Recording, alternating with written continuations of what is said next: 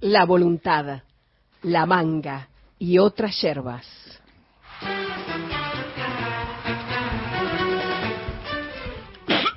Advertencia. Advertencia interesada para tu interés. Esta, este editorial contiene recomendaciones de dos textos. Eso lo hace bueno. Ya está, porque ponele que vos los leas, ponele que los hayas leído, ponele que los hayas leído, ya está.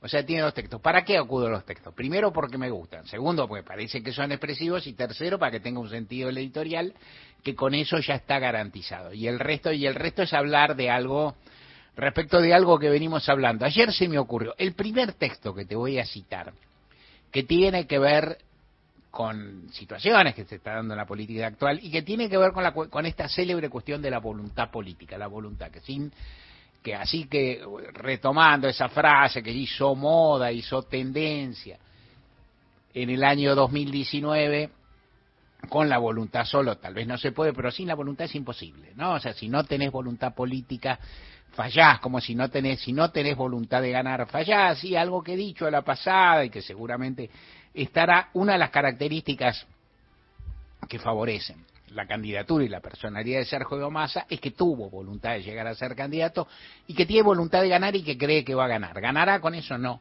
No digo que no, digo no le va a alcanzar, pero es si no la tuviera las cosas estarían peor. Y entonces me interesa mucho hablar de la voluntad política porque también hay otro tema que hay otra cuestión que existe que en general se lee endilga y hasta se le reprocha al actual presidente Alberto Fernández no tener una firme voluntad política, no tener capacidad decisoria, no tener capacidad de mando. Esa, la, eh, la versión de la voluntad que inclusive Cristina Fernández que en algún momento cristalizó la famosa lapicera, ¿no? Usa la lapicera que yo decidí, ¿no? O sea, bueno. Hay muchos que tienen, tal vez faltó voluntad desde que Cristina anunció que no iba a ser candidata ¿Se dieron cuenta que Cristina anunció en diciembre que no iba a ser candidata a nada y Cristina no es candidata a nada? No sé, no sé, no, y que tantas vueltas se dieron y que bueno, y que dijo para operativo clamor, y luego dijo para tal cosa, y luego dijo para ir a la cena. No fue a ningún lado, ¿eh? cuando Cristina dice no lo hace, es así un poco, un poco bastante.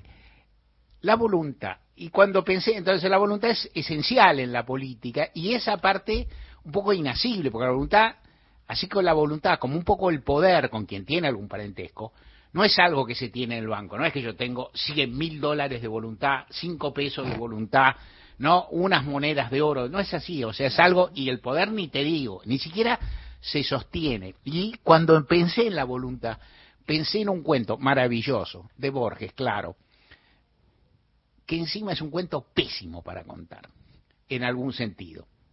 Que, ¿Para qué estoy diciendo todo esto? Te lo voy a contar. ¿Qué tal te lo voy a contar? Y te lo voy a contar mal, no, eh, diría algo más, apenas en mi defensa. No, no hay forma de contarlo bien, porque y ya te explicaré por qué. Pero es un cuento sobre la voluntad. No es un tema que Borges escribiera tanto, digamos. Es un tema sobre voluntad, el poder y todo eso. y es un poco, y te lo traigo como un elemento simbólico para hablar de lo que hay ahora en danza. Y es un, eh, se llama Guayaquil y alude a la llamada entre conferencia, el encuentro de Guayaquil entre Simón Bolívar y José San Martín, que se reunieron, un encuentro enigmático se supone, conversaron sin, sin divulgar mucho, no había muchos de récord, no había cámaras ocultas, no había nada, no había mucha, y no se sabe muy bien qué hablaron, pero en todo caso lo que se produjo es un cierto, una cierta retirada político-militar de San Martín y bueno, y todo eso. Esto es lo que pasó. A partir de ahí se tejen este, habladurías, hipótesis. Cuando yo era chiquito, muy chiquito, no, no, yo no era muy chiquito, es hace mucho tiempo, yo era chiquito, se decía en el colegio te enseñaban que era Bolívar era ambicioso, lo que estaba mal, y San Martín era desprendido, lo que estaba bien eh, un maestro de la, del revisionismo histórico argentino que me gusta mucho y que a Martín también le gustó, que era Salvador Ferla, decía que el desprendimiento en político, la falta de voluntad política no está bien. O sea, Ferla inclusive propugnaba que el padre de la patria no tenía que ser San Martín porque había renunciado a ser política y a ser jefe. Y que en cambio podía ser Artigas, que, que, que no había llegado a ser, pero que había querido, que había luchado ¿Y qué era eso? Interesante. Bueno, a nosotros nos enseñaron otra cosa. San Martín era bueno, y Bolívar. No, tampoco te decían que era muy malo porque no cabía, pero bueno, era, era no sé, era medio. ¿Cómo es la historia? ¿Y por qué eh, te cuento un poco la historia y en el camino te cuento por qué es muy difícil de sintetizar? La historia que cuenta Borges es muy divertida y el cuento es precioso. Está en el informe de Brody, que es un, un libro de cuentos relativamente reciente, no el más célebre de Borges, no, no, no los que integran ficciones ni los que integran el Aleph. Eh, pero, bueno, este es un libro, hay unos cuentos preciosos. Y entonces, ¿qué es lo que ocurre? Ocurre, en el, ya en en el relato, que hay gente que da encuentran un documento que no se conocía, lo encuentran en los países del Caribe, no me acuerdo si en Venezuela o Colombia da lo mismo, un documento de Bolívar en que Bolívar habla, es una especie de diario, Bolívar sí importa tampoco, en que Bolívar habla de esa entrevista y cuenta, da una versión que nunca se conoció. Esto sucede en el siglo XX, en época de Borges. Y entonces, eh, el libro, el cuento está escrito en primera persona, y el protagonista, como, como le suele gustar a Borges, es un alter ego de Borges, es un historiador, en todo caso no, no es igual a Borges, pero pareció un historiador muy orondo, muy presentable, que es pariente de un coronel Suárez que participó en la guerra de independencia, que realmente existió, que era pariente de Borges, que entre nosotros dio origen, su nombre dio origen a un club de polo muy, muy conocido cuando yo era joven, no importa. El coronel Suárez, que a Borges era, y el hombre entonces es un, es un hombre de, no es un hombre rico, pero es un hombre de cierta élite intelectual, es un gran historiador, reconocido por hacer, es una mezcla de Ricardo Rojas, para quien lo conocen, y Jorge Luis Borges, personaje encantador. Un, un señorón, muy macanudo, muy reconocido académicamente, que daba por hecho, la Argentina consigue el derecho de ver ese documento, de, tener ese documento recibido y que, de que vaya un historiador muy célebre a encontrar, a llevárselo y hacer una divulgación acá. Y este nieto cree que le corresponde por definición, entre otras cosas también porque lo, apoya la Universidad de Buenos Aires. Y porque él es un señorón y porque es todo esto. Y aparece un contradictor de una universidad del sur, que se da por hecho que es menos pimpante, y que el nieto es un, eh, es un migrante en la Argentina, es un hombre que ha venido, que ha sido escapado del nazismo, que ha venido de Praga, perseguidísimo, judío, él, Zimmerman se llama, que lo han perseguido, ha venido, y el tipo tiene algunos laureles, habla bien castellano, pero no tiene los lauros del otro, y entre otras gracias, por supuesto, no es un argentino de decimocuarta generación, sino que es un checo perseguido que, que en el cual, eh, ahora te contaré, y entonces el tipo le empieza a disputar, en realidad las universidades disputan, pero a través de las universidades ellos mismos, y alguna autoridad le dice al protagonista, a Borges Suárez, que no se llama así, claro, le dice que lo arreglen entre ellos, pero dándole a entender que, que, que que tiene toda la manija es don Borges, o don Suárez. Y entonces Borges lo recibe en su casa. Y esta es la parte que te cuento el cuento y no te lo puedo contar, no importa, porque lo tenés que leer igual, porque es buenísimo y te voy a explicar por qué. Porque lo que cuenta el cuento es, en definitiva, que del momento que llega Borges desprecia a ese hombre, lo menosprecia, lo considera vulgar, se da cuenta que no habla bien del todo en castellano, que pronuncia la B como la F, que es civilino, que es vueltero, ¿Qué le unta, viste, que le dice usted que es tan culto y que habla tan bien? Nadie va a escribir esto como usted y que se y que en definitiva lo quiere correr al medio. Y lo que ocurre al mismo tiempo es que el hombre le subyuga la voluntad. O sea, lo supera en la voluntad. Y nunca se entiende por qué lo supera en la voluntad, que es maravilloso. Porque no es, o sea, no le, por, por decirlo en términos tontos, no es que le ponga un revólver en la cabeza, no es, que, no es que lo amenace con nada, no es que le gane una discusión, sino que lo va envolviendo con sus argumentos y con su ambición, y el hombre cede, se da cuenta que va cediendo. Y entonces, así, el otro le va ganando sin ganarle, lo va envolviendo en su verba y en un momento dice, bueno, profesor, dice, esto mejor que no sea usted. Dice, porque esta va a ser una versión parcial, va a ser la versión de Bolívar, y usted es la patria. Usted es la Argentina, usted es San Martín, usted es todo. Entonces, con este verso que el otro no cree, ¿no? Con este, con estas macanas que el otro no cree, lo va envolviendo en definitiva este cede, y entonces Don Zimmerman saca un papel que tiene escrito, que ya tiene prescrito, donde tiene la renuncia, y le hace firmar a Don Suárez Borges. Y Don Suárez Borges le firma, y el otro se va.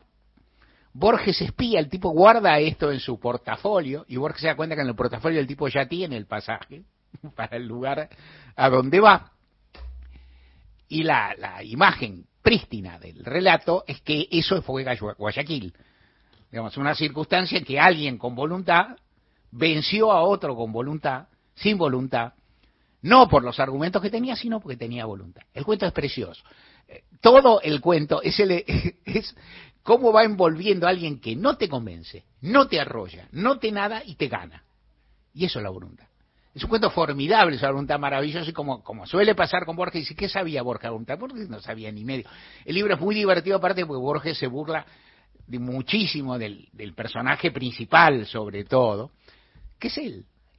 Y también es Ricardo Rojas, el célebre historiador, también pomposo que Borges conocía, y a quien, como todos, y como el otro día contaba Mariana Enrique bien, tomaba un poco en solfa. es, esto esto es el enigma de la voluntad y es el enigma del poder. Los argentinos hemos visto, hemos tenido presidentes con enorme carga de voluntad. Néstor Kirchner lo fue, o sea, Carlos Menem lo fue. Entonces, ¿cuánto poder tenían al llegar y cuánto construyeron? Bueno, tenían algo y construyeron más, cada uno en sus circunstancias más, pero tenían eso, tenían un margen de voluntad y tenían una, un gran deseo de ampliar el poder que tenían y lo consiguieron. Sin eso no se consigue. Y hay algo ahí que cuesta mucho entender a las personas del común. ¿Qué es esto? Bueno, ¿cuánto poder tiene el presidente? Bueno, el poder es un poco convicción. El poder es relación entre personas. Vos decir, bueno, en una dictadura, en un régimen político, yo te puedo embargar, yo te puedo nada decir, uno puede decir, bueno, una dictadura puede hacerte cosas espantosas. Un régimen democrático me puede hacer un par de macanas, inclusive algunas más livianas, te mando la FIP, te pongo una multa, cosas que son inclusive conductas que son hasta, entre comillas, justificadas. Me decía, bueno, vos haces tal cosa y yo te mando la FIP. Yo te mando un inspector a ver si vos tenés bien las botellas al fondo del supermercado. Nadie las tiene. ¿no? Y, bueno, todo eso puede pasar, pero hay una parte que es representación. Que vos temés o te sometés al otro porque el otro tiene un don de mando que vos no tenés. Y esto ocurre mucho. Y, y en cierta forma, la sociedad desea esto, algo. Esto es una de las que te contar. La otra te lo voy a contar muy rápido, porque otro día te la sigo. No me digas que es un cuento lindo. Ya te conté un cuento lindo de Borges. Anda, léelo. No, no ahora. No yet. A la noche. Ahora tenés que quedarte en gente de a las 5 después viene Valmaya. Ni se te ocurra. Seguí. Anótalo. Se llama Guayaquil, es fácil. Se encuentra, aparte, como la obra de Borges en general está desbloqueada, si buscas en internet tranca lo encontrás seguro. O sea que ni, ni poner una moneda. Si querés buscar el informe de Brody y comprarlo, me parece que está muy bien hecho. El otro es La manga de, de Raúl Escalabrini Ortiz, que es un cuento, un cuento, un ensayo escondido, que son dos personas, dos filósofos, los dos son como Escalabrini Ortiz más o menos, en este caso no hay uno, que discurren así sobre sobre lo que es la sociedad, generalidades. Eh, en, el libro que lleva el, mismo título, que son un conjunto de ensayitos cortos que son muy lindos, en que Scalabrini, en lugar de ceñirse un tema duro, informativo, estudiado, como son los ferrocarriles argentinos, la influencia inglesa, discurre un poco sobre la sociedad. Y Scalabrini es un tipo con ciertas influencias románticas y nacionalistas, y que yo tenía una cabeza vasta. Entonces son dos personas que hablan y uno cuenta al otro que vio venir una manga de langosta, que estaba en un lugar abierto, tal vez en un campo o algo así, un lugar, y que vio venir una, y que la manga, vista a la distancia, era una, un, algo así con casi, casi un cuerpo orgánico, coherente, ordenado, que tenía una forma en el espacio y se desplazaba, ¿no? Con absoluta coherencia, que yo que en un momento la manga lo envuelve pues la manga langosta, y entonces el tipo está en un conjunto, entre un, yo no sé si alguna vez viste algo parecido, yo alguna vez, no tantas, ¿eh? pero alguna vez vi, es un bolonqui, porque hay un montón de langostas, que son chiquitas, que van volando, hacen ruido, chocan entre ellas, entrechocan, caen y qué sé yo, y cuando vos estás en el medio tenés la clarísima, la, la tendencia a creer que esa manga no va a ir para ningún lado, porque algunas que van, otras que vienen, no parecen tener quien la conduzca, y qué sé yo, y vos estás envuelto y te parece que no vas a salir más de la manga, lo cual quiere decir que la manga no se va a mover. Y sin embargo, un día la manga se va a mover, y cuando vos la veas alejarse a la distancia, la vas a ver coherente, organizada, sólida, única, en cierta forma. Es una imagen o un esfuerzo de narrar lo que es por ahí los movimientos políticos, o la sociedad misma. Es una intuición, es una idea, es muy bonita. También se puede leer, che, es cortito, está por ahí suelto también, es Calabrini, se engancha en todas partes. Y ahí me parece que alude a algo de lo cual vamos a seguir hablando de acá en más, pero que me gustaría, de momento, este, dejarte ahí esbozado, que es esto que cuando se habla, y yo hablo, ¿eh? y nosotros hablamos y seguiremos hablando, cuando se habla de las listas que hablamos, cuando se habla de las fórmulas que hablamos, cuando se habla de las roscas que hablamos, cuando se habla de la voluntad de los protagonistas que hablamos, lo que no se registra del todo es lo que los que van a votar son la manga. O sea, en definitiva, en algún momento el conjunto social va a votar. En la Argentina van a estar en condiciones de votar aproximadamente 34 millones de personas. Van a votar, número redondo, 80, el 80, el 70 y pico por ciento, 25, 28 millones de personas. Y esas personas van a decidir. Y es muy posible que en la Argentina esa decisión no sea caótica. O sea, en la Argentina en general las, votaciones tienen un sentido, una legibilidad. Es decir, por eso, hay algo que te va a permitir el día de mañana decir, ah, la gente votó esto. Porque, bueno, porque es así, porque hubo cierta definición, porque en las provincias se votó esto, porque acá de cosa en el litoral. Y eso que ese voto no es único, que no se vota igual en Córdoba que en Buenos Aires, ni en las elecciones locales, provinciales, ni en las elecciones nacionales, y sin embargo todo tendrá un sentido. Y esto es todavía lo que para mí falta, hablarle entre otras cosas hablarle y entre otras cosas que, que es más difícil que hablarle, es escucharla.